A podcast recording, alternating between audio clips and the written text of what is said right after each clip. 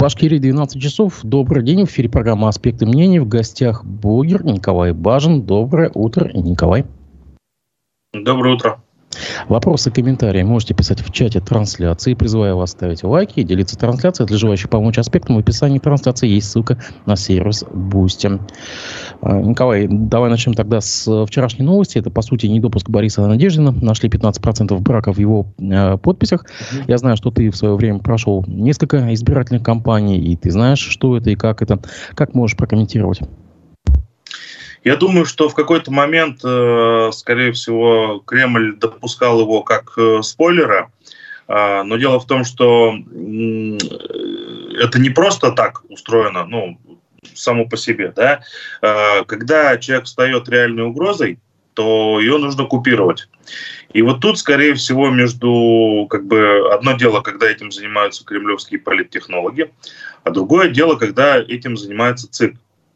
И э, Центральная избирательная комиссия сначала, может быть, и не против была, но мне кажется, что, скорее всего, какая-то некая команда из Кремля пришла для того, чтобы его убрать. Вообще, оппонентов э, убирают разными способами, да, иногда дискредитацией. Мы э, помним историю с Михаилом Касьяновым, которого с любовницей в номере сняли, да, который там э, в политику тоже заигрался. Он, конечно, не был кандидатом в президенты, да, но тем не менее Парнасова партия существовала некоторое время назад. И э, получается такая история, что это один из методов. Да? Если мы говорим про выборы, то ну, это, естественно, запороть подписи. Самое интересное, что на моей памяти по крайней мере, как я считаю, несогласованные кандидаты по сбору подписей не проходили. Вот, э, например, даже это касается не только президентских выборов, где э, можно там собрать огромное количество подписей. Я точно не помню, какое количество подписей, да, там э, э, нужно собрать. Но вот э, помню, когда выдвигалась Евгения Куцуева у нас, да, в э, Курултай собрание, когда это 21 или в Госдуму, или в 21 году была история, по-моему, это э, про Госдуму как раз шла речь, и нужно было собрать 10 тысяч подписей. Так вот, она их э, не собрала, она собрала 500, и э, поэтому, ну, как бы бракуют. Вариант от партий. В партиях есть такой момент, что тебя могут слить. Когда ты свою кандидатуру даешь, выдвигаешь от партии, то она может тебя снять с выборов. Это, конечно, позор на партию идет, но тем не менее такое может быть. Это называется уже э, политический торг.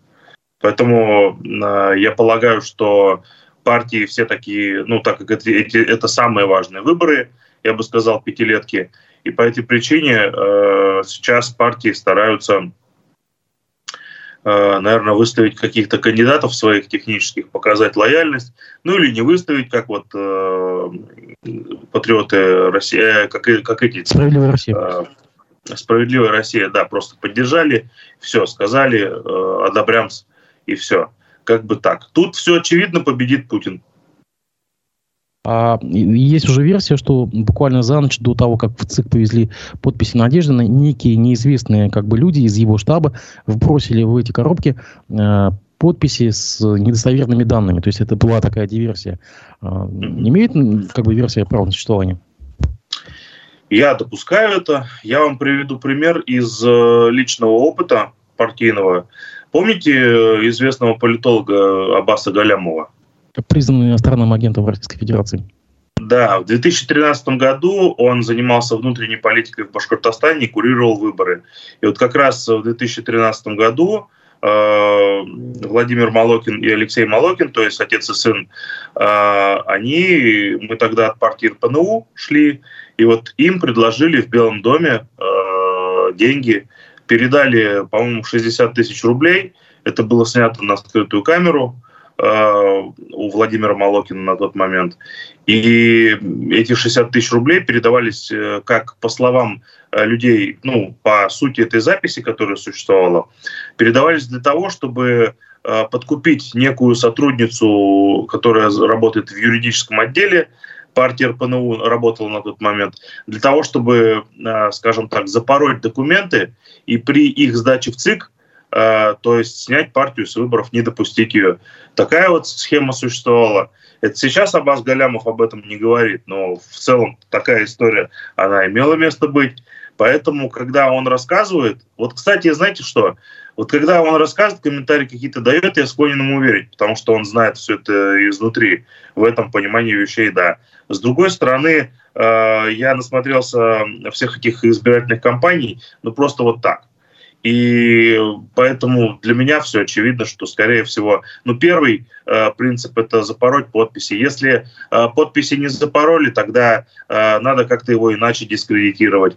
Тогда, значит, э, риски на себя это должны брать, например, э, кремлевские кураторы – кто курирует вообще эти выборы. Ну, я полагаю, что Кириенко несет ответственность, да, определенную. То есть ему нужно будет какую-то разработать схему, чтобы опять-таки снять кандидата. Я не верю в выборы, которые э, сейчас идут. Я думаю, что это больше э, такой некий референдум доверия Путину. Но, тем не менее, понимаете, я полагаю, что Путину не доносит полноту э, оценки ситуации. То есть я думаю, что ему рисуют рейтинг гораздо выше, чем он существует на самом деле. И сам Владимир Путин об этом может, например, э, не знать.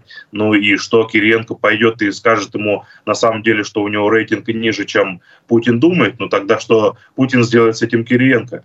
И поэтому полагаю, что вот эта вот история, она э, Э, лучше вылиться в плоскость э, для э, Центральной избирательной комиссии, то есть для вообще э, Панфиловой, потому что надо же брать репутационные риски, и, и то есть никому не выгодно брать их на себя, потому что они негативные. И, соответственно, проще спихнуть это на, на Панфилову, либо там э, как-то пойти на сговор и э, потребовать от нее запороть эти подписи, либо не признать. Тем более, что, кстати, вот э, история с подписями, я, конечно, не могу сравнивать президентские выборы из раза в раз, но я, например, припоминаю, когда э, случаи, когда э, кандидаты там в Курултай собрании собирались, э, в Госдуму собирали подписи, нет какого-то един, единого принципа, как они подходят там подписи, да, э, проверяют. Вы же не можете проверить конкретно взятого человека, подпись ставил или нет. А ведь это волеизъявление человека тоже, когда он ставит подпись за того или иного кандидата, это означает, что он его одобряет. И если кто-то, э, какой-то сотрудник там э, ЦИКа на любом уровне, да, то есть это Башкирия, это Россия, э, он, по сути, блокирует волеизъявление вот этого человека, который расписался. Ну, тут сложно что-либо сказать. Я считаю, что если вы хотите проиграть, вот собирайте подписи как Надеждин. Но по э, тому, что мы как, какие очереди в Москве выстроились, то как бы мы видим, что действительно э, у многих есть надежда на Надеждина. А, пойдем тогда э, по повестке внутренней, внутри республики. Какое послевкусие оставил митинг за Хабирова? Есть какие-то э, наблюдения? Если одним словом назвать послевкусие, то гниловатое.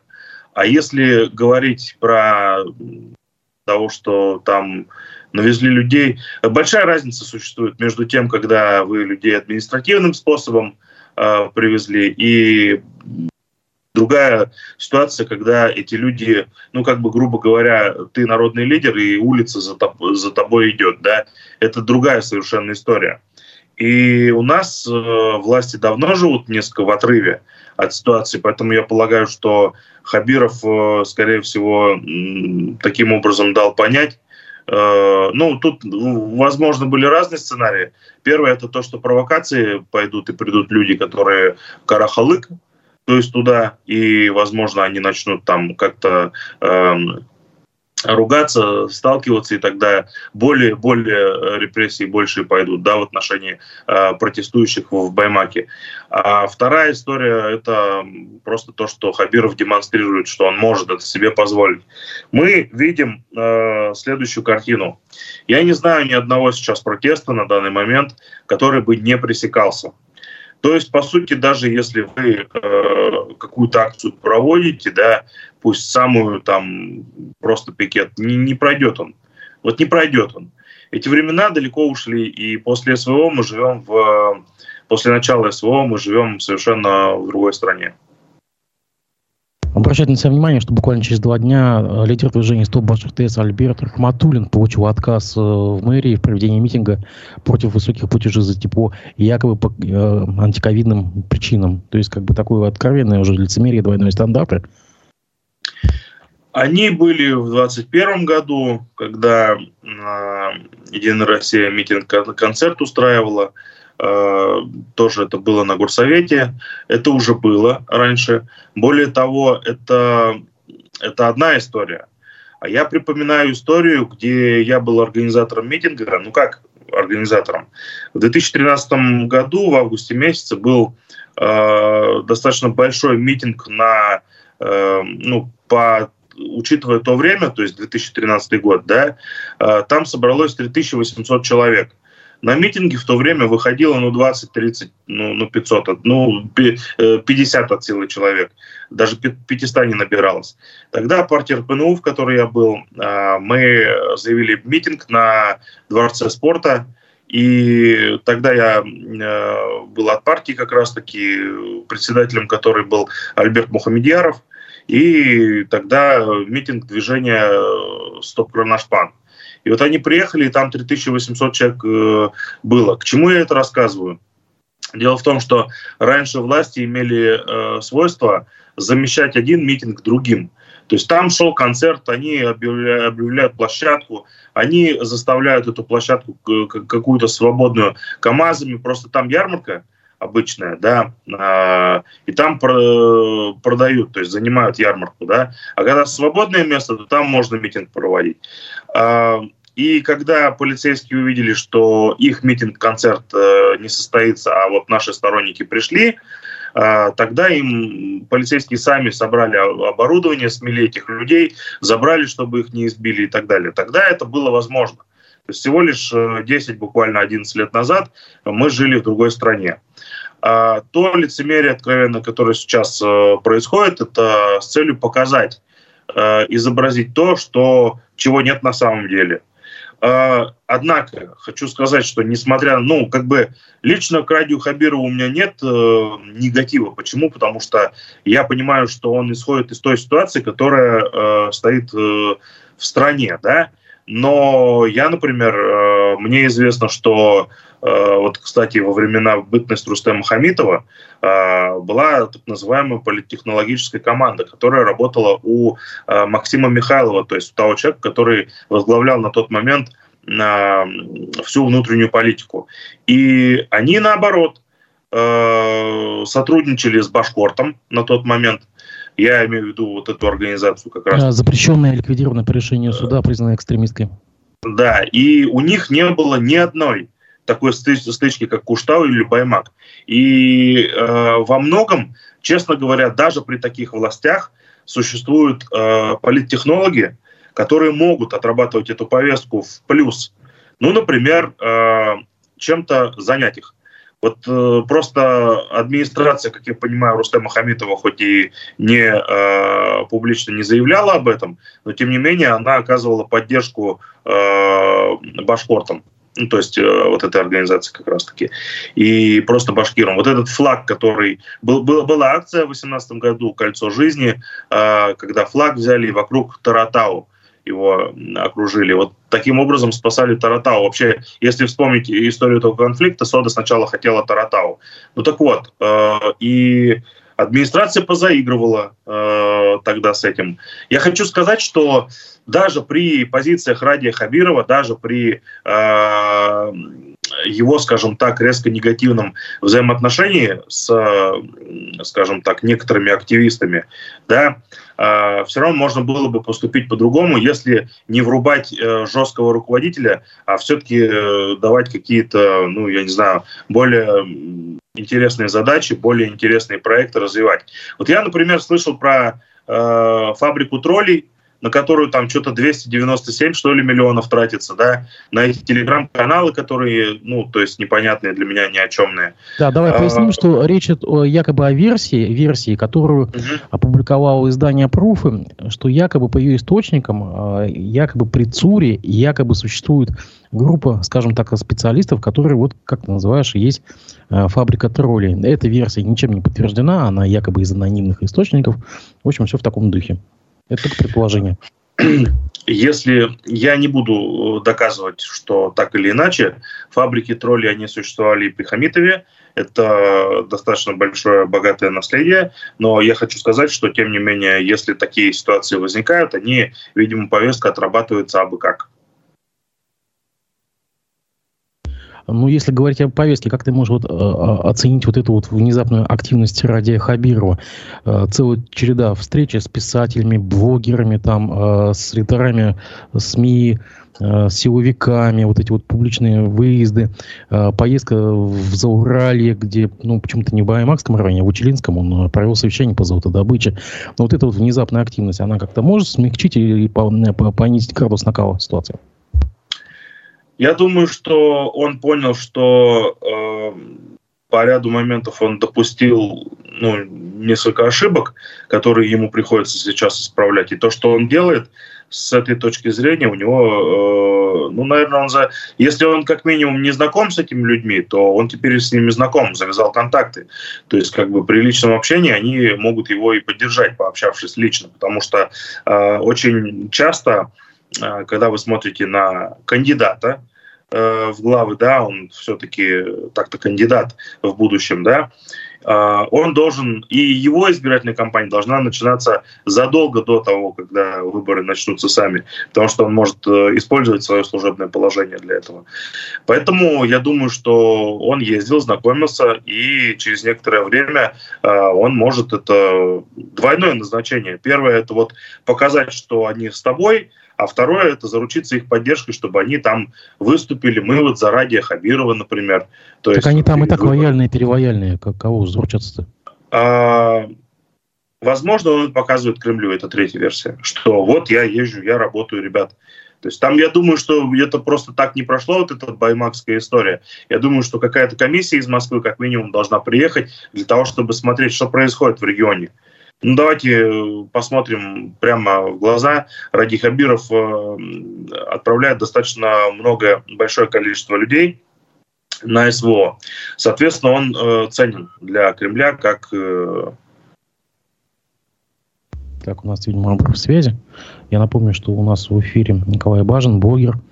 Ну, я думаю, он сейчас переподключится. Николай, ты на связи? Я думаю, что сейчас наш спикер вернется. Помню, что мы с ним а, разговаривали об активности Радия Хабирова, которая в последние дни э, с, буквально бросается в глаза. Это поездки в Заурале, встречи с писателями, с блогерами, редакторами э, СМИ. Э, и, э, э, насколько мы знаем, насколько мы знаем, эти, э, эта активность будет продолжена. Так, я вот вижу, что Николай вернулся, по всей видимости. Так вот, мы остановились на активности Радия Хабирова в регионе после баймакских событий. А, продолжай, пожалуйста. Да, кстати, да сразу уточняющий вопрос. Отсутствие в, в, в обойме команды э, Хабирова Елены Прочковской, которая отвечала за медийную составляющую, может быть, вот как бы последствием всего быть этого? Все-таки нету под рукой профессионального пиарщика сейчас. Я думаю, что э, у Прочаковской, конечно, есть определенные моменты, наверное, она свой политический вес э, накопила, но все-таки не считаю, что она настолько мощный ключевой игрок, что прям некому этим заниматься. Давайте так, там есть э, э, ну, такие ключевые фигуры, как э, помощник э, Азамат Янбердин, это Азамат Аль-Мухаметов, бывший э, глава э, телекомпании «Всяофа», он работал на БСТ. Э, надо сказать, что у него есть свой взгляд. Я вообще не считаю, что э, команда их просела. У них есть э, такие эксперты, как Фанур Егафаров. Это бывший пресс-секретарь э, Рустема Хамитова. Вообще специалисты там, я, я бы не, я бы не сказал, что там есть какие-то э, существует отсутствие кадровое, да, и на Елене Прочаковской не должно быть все так вот завязано. То есть я полагаю, что, ну, может быть, какие-то моменты, о которых я не знаю, но я считаю, что там есть на самом деле кому заниматься этой политикой. И э, не так топорно, как это было некоторое время назад. А, бывший шеф-редактор ликвидированной радиостанции «Эхо Москвы» Максим Курников предположил, что в тот момент, когда Ради Хабиров выступал на сцене и произносил свою речь, что готов протянуть руку и вступить в диалог, а, тогда на нем читалась вот эта напряженность, даже какая-то нервозность. Он предположил, что в этот момент он уже знал о гибели а, задержанного Рифата Даутова, и поэтому вот было такое вот напряженное, ну, как бы напряжение в его речи. Ты согласен с этим? Я думаю, что когда Ради Хабиров говорит, он отключает эмоции, по нему... Э, вообще, Ради Хабиров это больше про действительно про жесткость, э, про какую-то, наверное, бескомпромиссность, я бы сказал, да, он мне больше напоминает. Естественно, он такой э, весь автократичный, поэтому я не думаю, что у него что-то. Что касается голоса, ну, возможно, ему было не по себе, да, возможно, он узнал о смерти, да, ну, думал о том, что будет, потому что ему нужно будет просчитывать. Что касается, кстати, протянутой руки. А, вот она как должна проходить встреча? На его условиях. То есть мы видели, когда после Куштау люди пришли с ним разговаривать, а, он не садится на, э, за стол переговоров как равный. Ну вот, например, когда э, в 90-е годы, когда Зелимхан Яндарбиев приехал значит, э, к Борису Ельцину, они э, должны были усесться. Тогда Борис Ельцин тоже не сел с ним ну, на равные, то есть противоположные стороны стола. А это предполагает равенство. Да?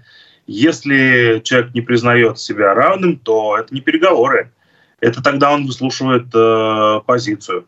Что касается протянутой руки, он ее, ну, как бы протягивает-то протягивает, но я бы на этот счет не обольщался. То есть это больше, наверное, замечание про то, что ну, как бы посыл больше к Кремлю, что вроде как я им протягиваю руку, а они что-то не хотят.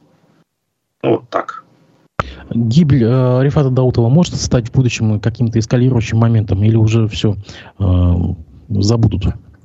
Я думаю, что все. Почему? Потому что если бы что-то происходило, то это происходило бы на, на его похоронах. Почему? Потому что э, вы не можете отменить похороны и э, под видом митинга забрать оттуда с похорон людей. Это, это, это даже по меркам наших силовиков будет чересчур. Владимир Путин согласился на предложение Ради Хабирова приехать в Башкирию. Это знак поддержки Хабирова?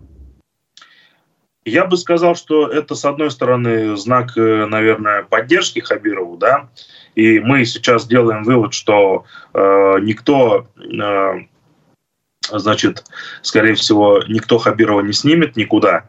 И сколько бы я статей не читал там в пруфах и так далее, там каких-то намеков, э, этого не произойдет, я думаю, это первое. Второе, давайте тут вот, кстати, про поддержку. Вторая – это негативная часть для Ради Хабирова.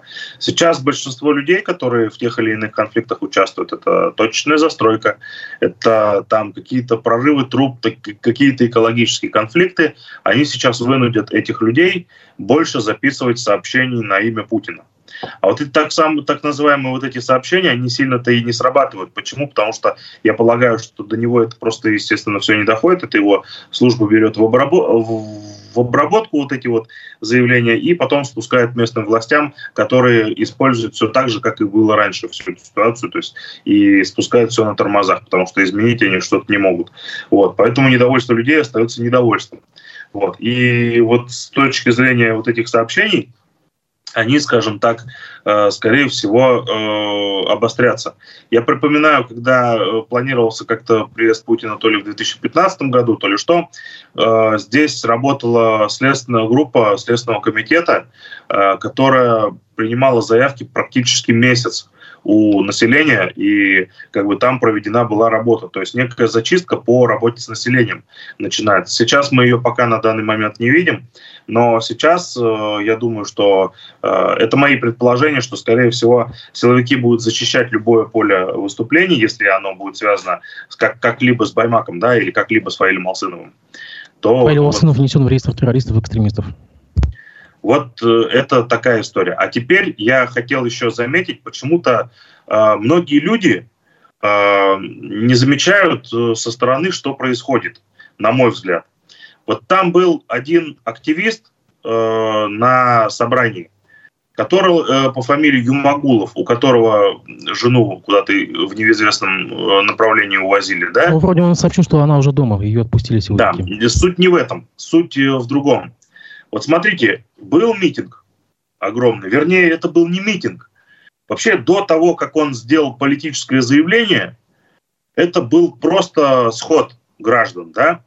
А вот после того, когда он заявил о том, что Ради Хабирова нужно в отставку, и сделал вот это политическое заявление, это уже стал митинг незаконный, потому что у него было, было обращение публичное. И э, по логике вещей, вот этот человек, который сейчас э, снимает видео, ездит, э, вот этот вот Юмагулов, он мог просто взять, э, да, это смелый шаг, но тем не менее, если он э, сторонник башкирского народа, всех людей, э, если он патриот, он мог пойти с повинной сам, и всех, э, никого бы не, не отлавливали бы, взять на себя вину. Это же он сделал заявление, да? Никто почему-то об этом не подумал. Сейчас он э, где-то сидит, где-то видео записывает, даже непонятно, в России, в нашем регионе, в Казахстане, где он находится. И э, на это почему-то никто не обратил внимания, что... Давай сразу дел... уточним, что Баймакский районный суд вчера прекратил административное дело против э, Ильдара Юмагулова, э, заведенное 25 января как раз э, по статье организации публичное мероприятие. Э, кстати, на твой взгляд, это как бы ну, есть уже версия в интернете, что якобы это такого пытаются заманить, как бы это обман на самом деле, чтобы он вернулся из бегов. Я думаю, что это не обман, что это договорняк его. Ну, чтобы жену вернули или что? Или, а, а Нет, а, я думаю, что он просто либо с силовиками, ну, скорее с силовиками, не с хабировскими, скорее всего, с силовиками он таким образом, возможно, договаривается, и по этой причине, ну, как-то, ну, хочет ли он себя э, посадить в тюрьму, я думаю, нет. Я думаю, что многие люди, которые э, хоть и являются членами башкирского национального движения, но они сами лично из ну вот Руслан Габасов, например, из-за границы все говорит, да? А, признан иностранным агентом, внесенным в реестр террористов и экстремистов. Да, у, у меня вот э, такое понимание некоторое время назад, вот смотрите, когда человек э, уезжает э, извне, да, то есть вот он уезжает за бугор, э, он может говорить то, что он считает нужным, потому что у него открыт рот, его никто не этот. И тогда он может говорить что, все, что хочешь. Но только одно дело, когда ты находишься внутри здесь, и что-то призываешь, ты можешь понести ответственность. И другое дело, когда ты находишься там. Поэтому Юмагулов, возможно, по этой причине уехал, сейчас вещает откуда-то из безопасности, а никто из его, скажем так, соратников не задумывается, а что же он сделал-то. Он, по сути, превратил это собрание в митинг своим заявлением, которое он сделал конкретной об отставке. Вот, вот эту версию почему-то никто не смотрит. Да, они, конечно, могли бы там э, по-другому поступить.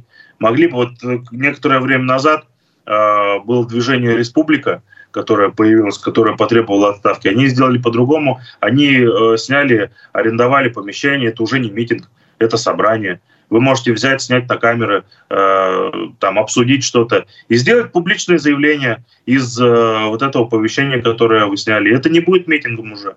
Вот, но дело в том, что предпочел он это сделать на фоне толпы людей, то есть, которые стояли. То есть это э, собрание стало митингом с того момента. Вот это вот, я считаю, это очень важно. На твой взгляд, почему такой рассинхрон между заявлениями Дмитрия Пескова, который заявил, что в Башкирии не было массовых беспорядков там, и протестов, а Ради Хабиров записал видеообращение, в котором сказал, что как раз это массовые беспорядки? Я думаю, что э, Песков э, ошибается. Ошибается. Ну, Пескову невыгодно э, просто показывать, что у нас какие-то внутренние склоки. Ему невыгодно тогда, ведь это повод говорить, давать внешним, так скажем, врагам или врагам в кавычках, то есть о том, что в России нет единства и так далее, а мы ведь тут э, должны э, показать единение, поэтому то, что выгодно радио Хабирову, это совершенно невыгодно Пескову, поэтому такой рассинхрон. Также вот те, кто присутствовал в на событиях в Баймаке перед зданием суда, заметили, что как раз люди, напавшие на ОМОНовцев, могли быть э, провластными провокаторами. Они стояли закрытыми лицами за, как раз за силовиками, и в один момент по какой-то команде как раз и набросились на щиты ОМОНовцев. И там уже пытаются деонизировать как бы кого-то, уже подсчитывают, уже на, на фото, на видео вы, выискивают этих людей. Такая версия может иметь место?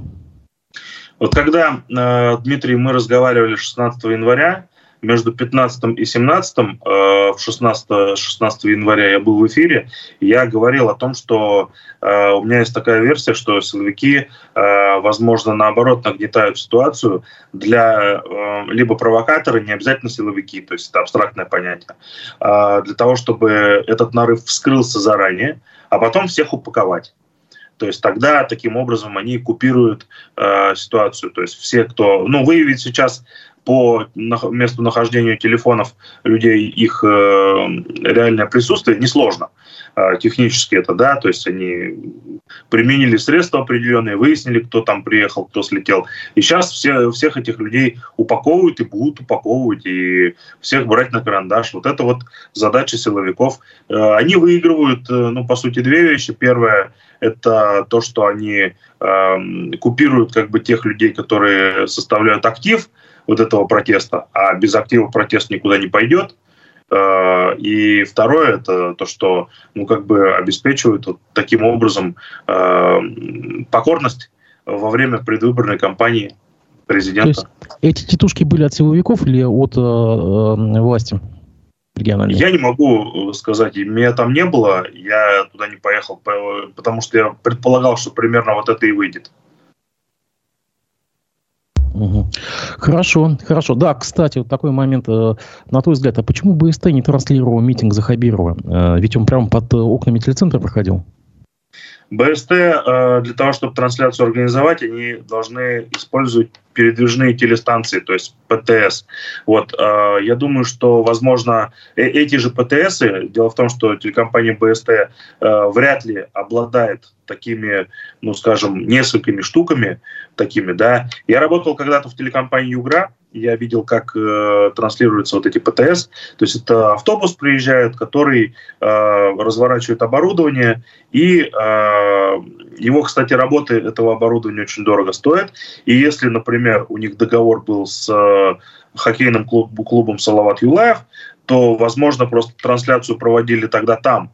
То есть вы, и это первое. Второе, там я предполагаю, что это оборудование, чтобы разместить его, просто надо физически переместить, собрать, все это сделать. Это очень недешево стоит, а, и подобные, ну, как бы, капризы главы региона, что он там захотел митинг, это не факт, что это, как бы, все готовы к этому. Это же резко. Это же не анонсировалось за месяц. Вот если бы это было за месяц, то это другая история. Вот. А то, что будет митинг, по-моему, на следующий день было известно после вот, вот этой несанкционированной акции на почте Золотой Лайва, потому что буквально на, на утро следующей субботы уже э, то ли Руфа Рахимова, э, то ли э, Дилара Гундурова, по-моему, сказали, что по вузам спускаются разнарядки на такой провластный митинг. Поэтому это было известно за неделю. Телекомпания БСТ – это много, скажем так, Э, организм, который состоит из многих звеньев. Нельзя просто так вот позвонить и быстро организовать. Даже э, провластные люди, даже властные люди, такие как Хабиров, они не могут это сделать очень быстро. То есть, э, если куда-то что-то где-то есть, есть причины, по которым это нельзя. Я думаю, что это этих э, причины на самом деле существуют, а не какие-либо другие. Потому что если бы БСТ сказали, они бы снимали это все. Ну, давай пойдем тогда по другим новостям, по другой повестке. Олегу Байдину присвоено звание заслуженного архитектора Башкирии. Я напомню, что это бывший главный архитектор э, Уфы. Э, он сейчас, по-моему, возглавляет офис по подготовке юбилею да, Уфы. Э, ну, ты прекрасно знаешь этого человека, ты, поскольку сталкивался с вопросами архитектуры застройки города. Что можешь сказать? Олег Байден. Э, интересная личность, интересная фигура, я хочу сказать, что считаю его профессионалом своего дела, и, возможно, награду он получил не зря, но вот э, я только не совсем согласен. Э, как-то приходилось немало в глав архитектуру еще три года назад историю. Значит, э, Олег Байден предлагал э, выход из ситуации по нехватке школ в Уфе. И он предложил э, эти школы просто, ну, там, где нельзя построить новых, расширить старые. У нас не секрет, что районы разрослись, и вот приведу пример недавний. Э, Тан, да, который, кстати, открылся опять э, после вот этих вот, э, вот этого шума, который подняли местные жители. Там 5000 человек. Ближайшая школа – это 40-й лицей который, 40-я школа, которая как бы была построена в советское время. Сейчас ее планируют расширить, там, надстроить, там еще что-то. Но, тем не менее, это а, школа, которая была расстроена на прежние районы. Там еще построили Шервуд. А э, возле Тана там нету ничего, там 5 тысяч человек проживает. И э, строители, они вот на этом же заседании, на котором я у Байдена был тогда, это был, по-моему, то ли 21 год, то ли, да, 21 год, апрель, по-моему. Так вот, э, значит, э, строители говорят, строить школу на самом деле не надо, потому что у нас демография проседает. Я с этим бы поспорил, потому что как отец троих детей я знаю, что их надо куда-то везти, что я много людей на самом деле вижу, которые возят и мучаются, и э, которые, например, вот э, микрорайон «Планета», там школу обещали еще пять лет назад построить, но она только строится, только сейчас. И вот этот вот микрорайон страдает, он возит кто-то в Сипайлово, кто-то э, возит э, в другие учебные заведения. И Олег Байден предложил расширить просто старые школы, то есть взять за счет сокращения спортивных э, территорий, построить. Я вам приведу пример. 21-й лицей есть на улице Сурюпа. Э, Кирова Цурюпа перекресток. И там, значит, есть пять первых классов, пять вторых, пять третьих, пять четвертых. И когда э, смотришь на этот лицей, они, да, они его донарастили, еще один этаж пристроили, но качество образования от этого, я думаю, что не увеличилось. То есть маловероятно, что там что-то улучшилось в этом понимании вещей, потому что на меньшем клочке земли стало учиться большее количество учеников. Поэтому с таким э, подходом я не совсем согласен. Да? Я считаю, что строителям надо все-таки э, заставлять их строить школы, а еще город должен строить. Поэтому вот этот опыт мне все-таки был не согласен. Что касается э, своих, э, скажем так, э, ну, связей и э, возможностей, он, да, он человек масштабный. Почти параллельно с этим пришла новость, что уфимцы попросили Владимира Путина остановить вырубку леса в Нагаево. Они записали видеообращение на имя президента. По словам жителей Нагаева, который входит в Октябрьский район Уфы, 10 гектар леса вдоль улицы Отечественная и Берестяная находятся под угрозой вырубки из-за изменения в правила землепользования и застройки. Их внесли 20 января этого года. И лесной массив, который по генплану входил в рекреационную зону, теперь стал территорией под индивидуальную живую застройку. И деревья начали уже пилить. Ну вот, мы же видим прекрасно. Люди, да, как ты и говорил, люди будут писать обращение к Владимиру Путину, и видишь, они пишут продолжают это делать. Но так или иначе, по-моему, коррелируется с новостью о том, что Байдена отметили. Я тут э, смотрю комментарии разные, все по СВО идут, то есть параллельно почитываю, ну, вчитываюсь во, вре- во время твоих, Дмитрий, вопросов. Вот, ну, тоже люди веселятся. Да, я тоже вижу, СВО. да, да, да. Вижу. Тема их СВО не отпускает просто. Я тут э, хотел бы немножко одну ремарку сделать. Есть э, э, так называемые, ну, патриоты, ну, скажем так, прям турбопатриоты, да, а, для которых э, цена э, территория больше, а не жизнь людей, не их качество жизни, да, и которые стараются воссоздать э, бывший СССР, либо я слышу от некоторых людей, как они старательно уже хотят присоединить Северный Казахстан к нам, да, ну вот прочее, когда я слышу, я удивляюсь, откуда такие люди, ну, возникают. То есть вот эта история нашей имперскости, она живет э, во многих людях. И вот она, видимо, сейчас взыграла в этих комментариях. Да, я вижу очень много комментариев именно касающихся СВО и новых завоеваний. Чуть ли не дойдем до Аляски. Ну, видимо, людей триггерит эта тема. Ну, хорошо, На самом давайте... деле, на самом деле у нас э, граница с США э, одна из небольших, у нас всего лишь 5 километров между Соединенными Штатами и Российской Федерацией. Она, это два острова в Тихом океане, которые находятся, и один со стороны Аляски, другой со стороны Сахалина. Просто как бы мало кто об этом знает, вот, что Америка-то как раз-таки близко на самом-то деле, ну если так рассуждать. Все-таки вернемся в республику. Глава администрации Глинского района Гюзель Насырова обратилась к владельцам зданий в центре Глино с просьбой привести их в порядок, обращаясь к собственникам зданий.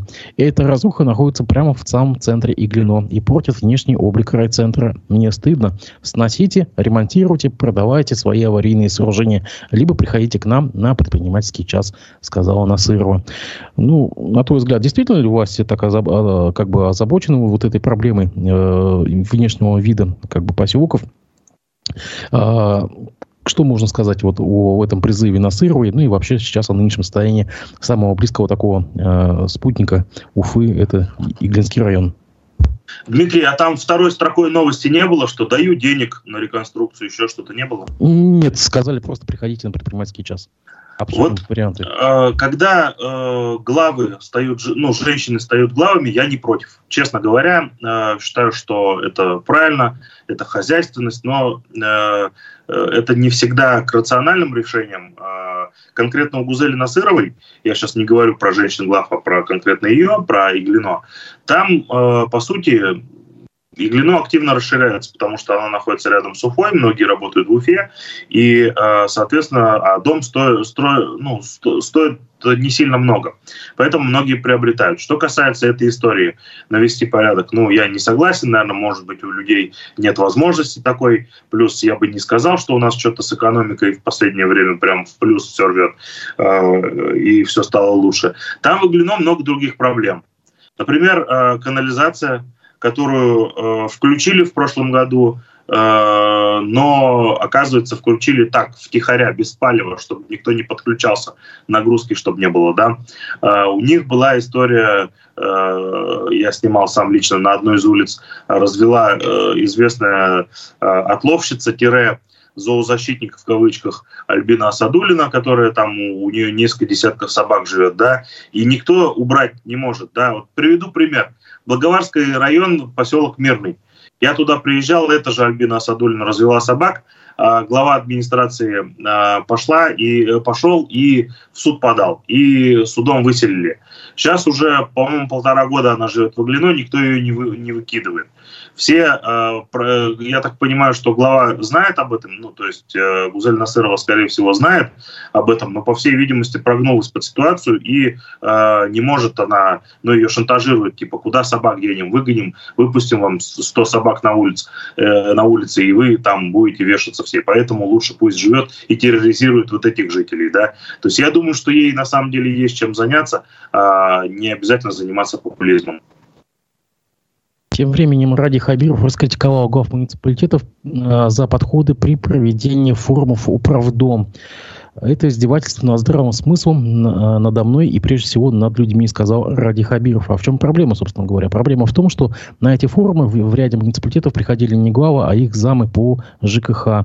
А также в ряде регионов была низкая явка как раз представителей многоквартирных домов. Да? Далее цитата.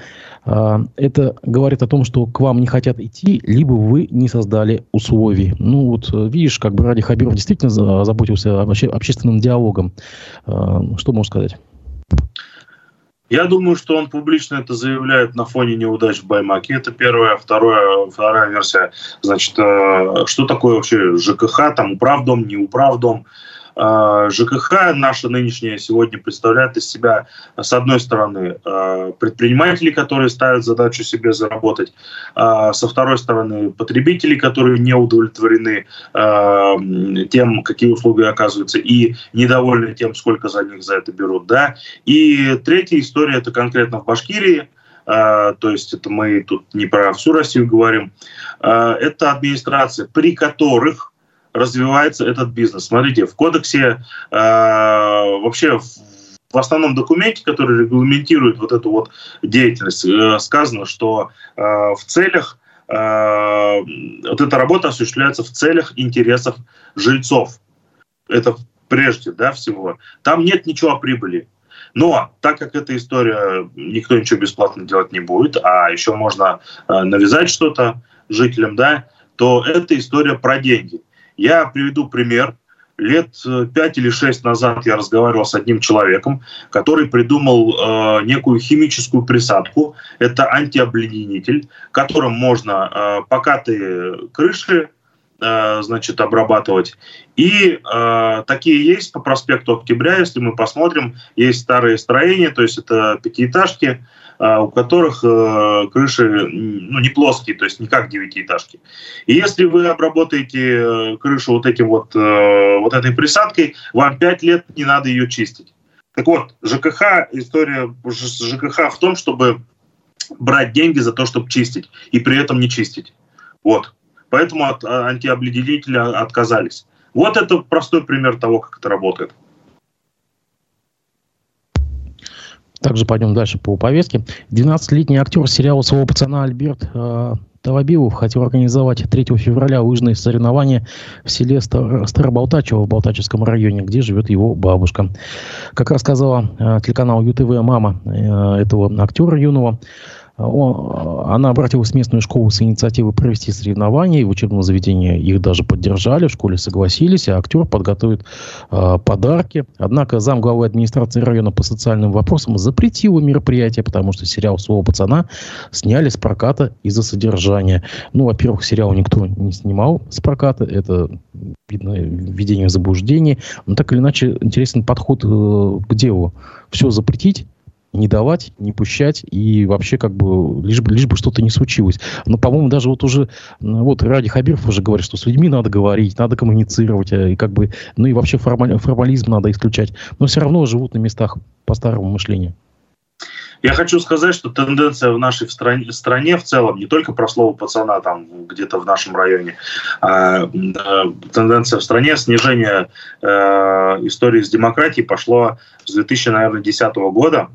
А, с 11 особенно почувствовалось это. Я говорю сейчас не про историю с Муртазой Губайдуловичем, а про э, температуры по больнице в целом, да, про Российскую Федерацию. Значит, э, вот эти вот истории запрещать, не пущать, это про то, что когда отсутствует альтернатива, власти сами из-за из отсутствия новых идей власти себя загоняют в тупик. А, как будет развиваться общество, если запретить где-то абсолютно все? Ладно, вы там запретили какие-то там я не знаю, движение ЛГБТ, да, и так далее.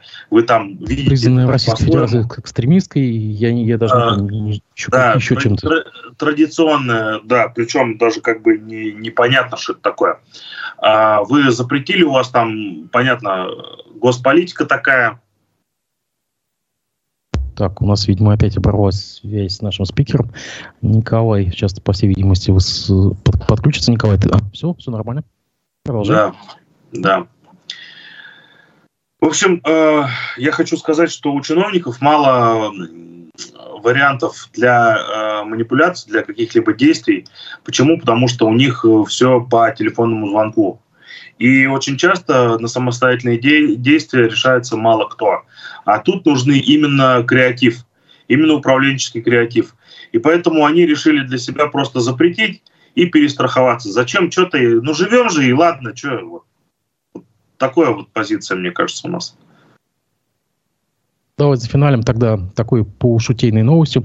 В России предложили заменить День Святого Валентина на праздник дружбы и товарищества. Эту идею в официальном письме министру просвещения Сергею Кравцову выразил председатель Ассоциации производителей детских товаров и услуг Михаил Ветров. По-моему, уже товарищ не в первый раз отмечается подобными инициативами. В прошлом году мы помним, была история, то, что этот день заменили тыквенным спасом, которого, по-моему, не существует. А, почему их триггерит вот от этого Дня Святого Валентина? Почему им так этот праздник не дает, даже не праздник, даже, я не знаю, как это даже назвать, это не имеет никакого статуса, но молодежи нравится. Почему их триггерит от этого? Ну вот почему Кутлугужина триггерит от Рудольфа Нуриева, да?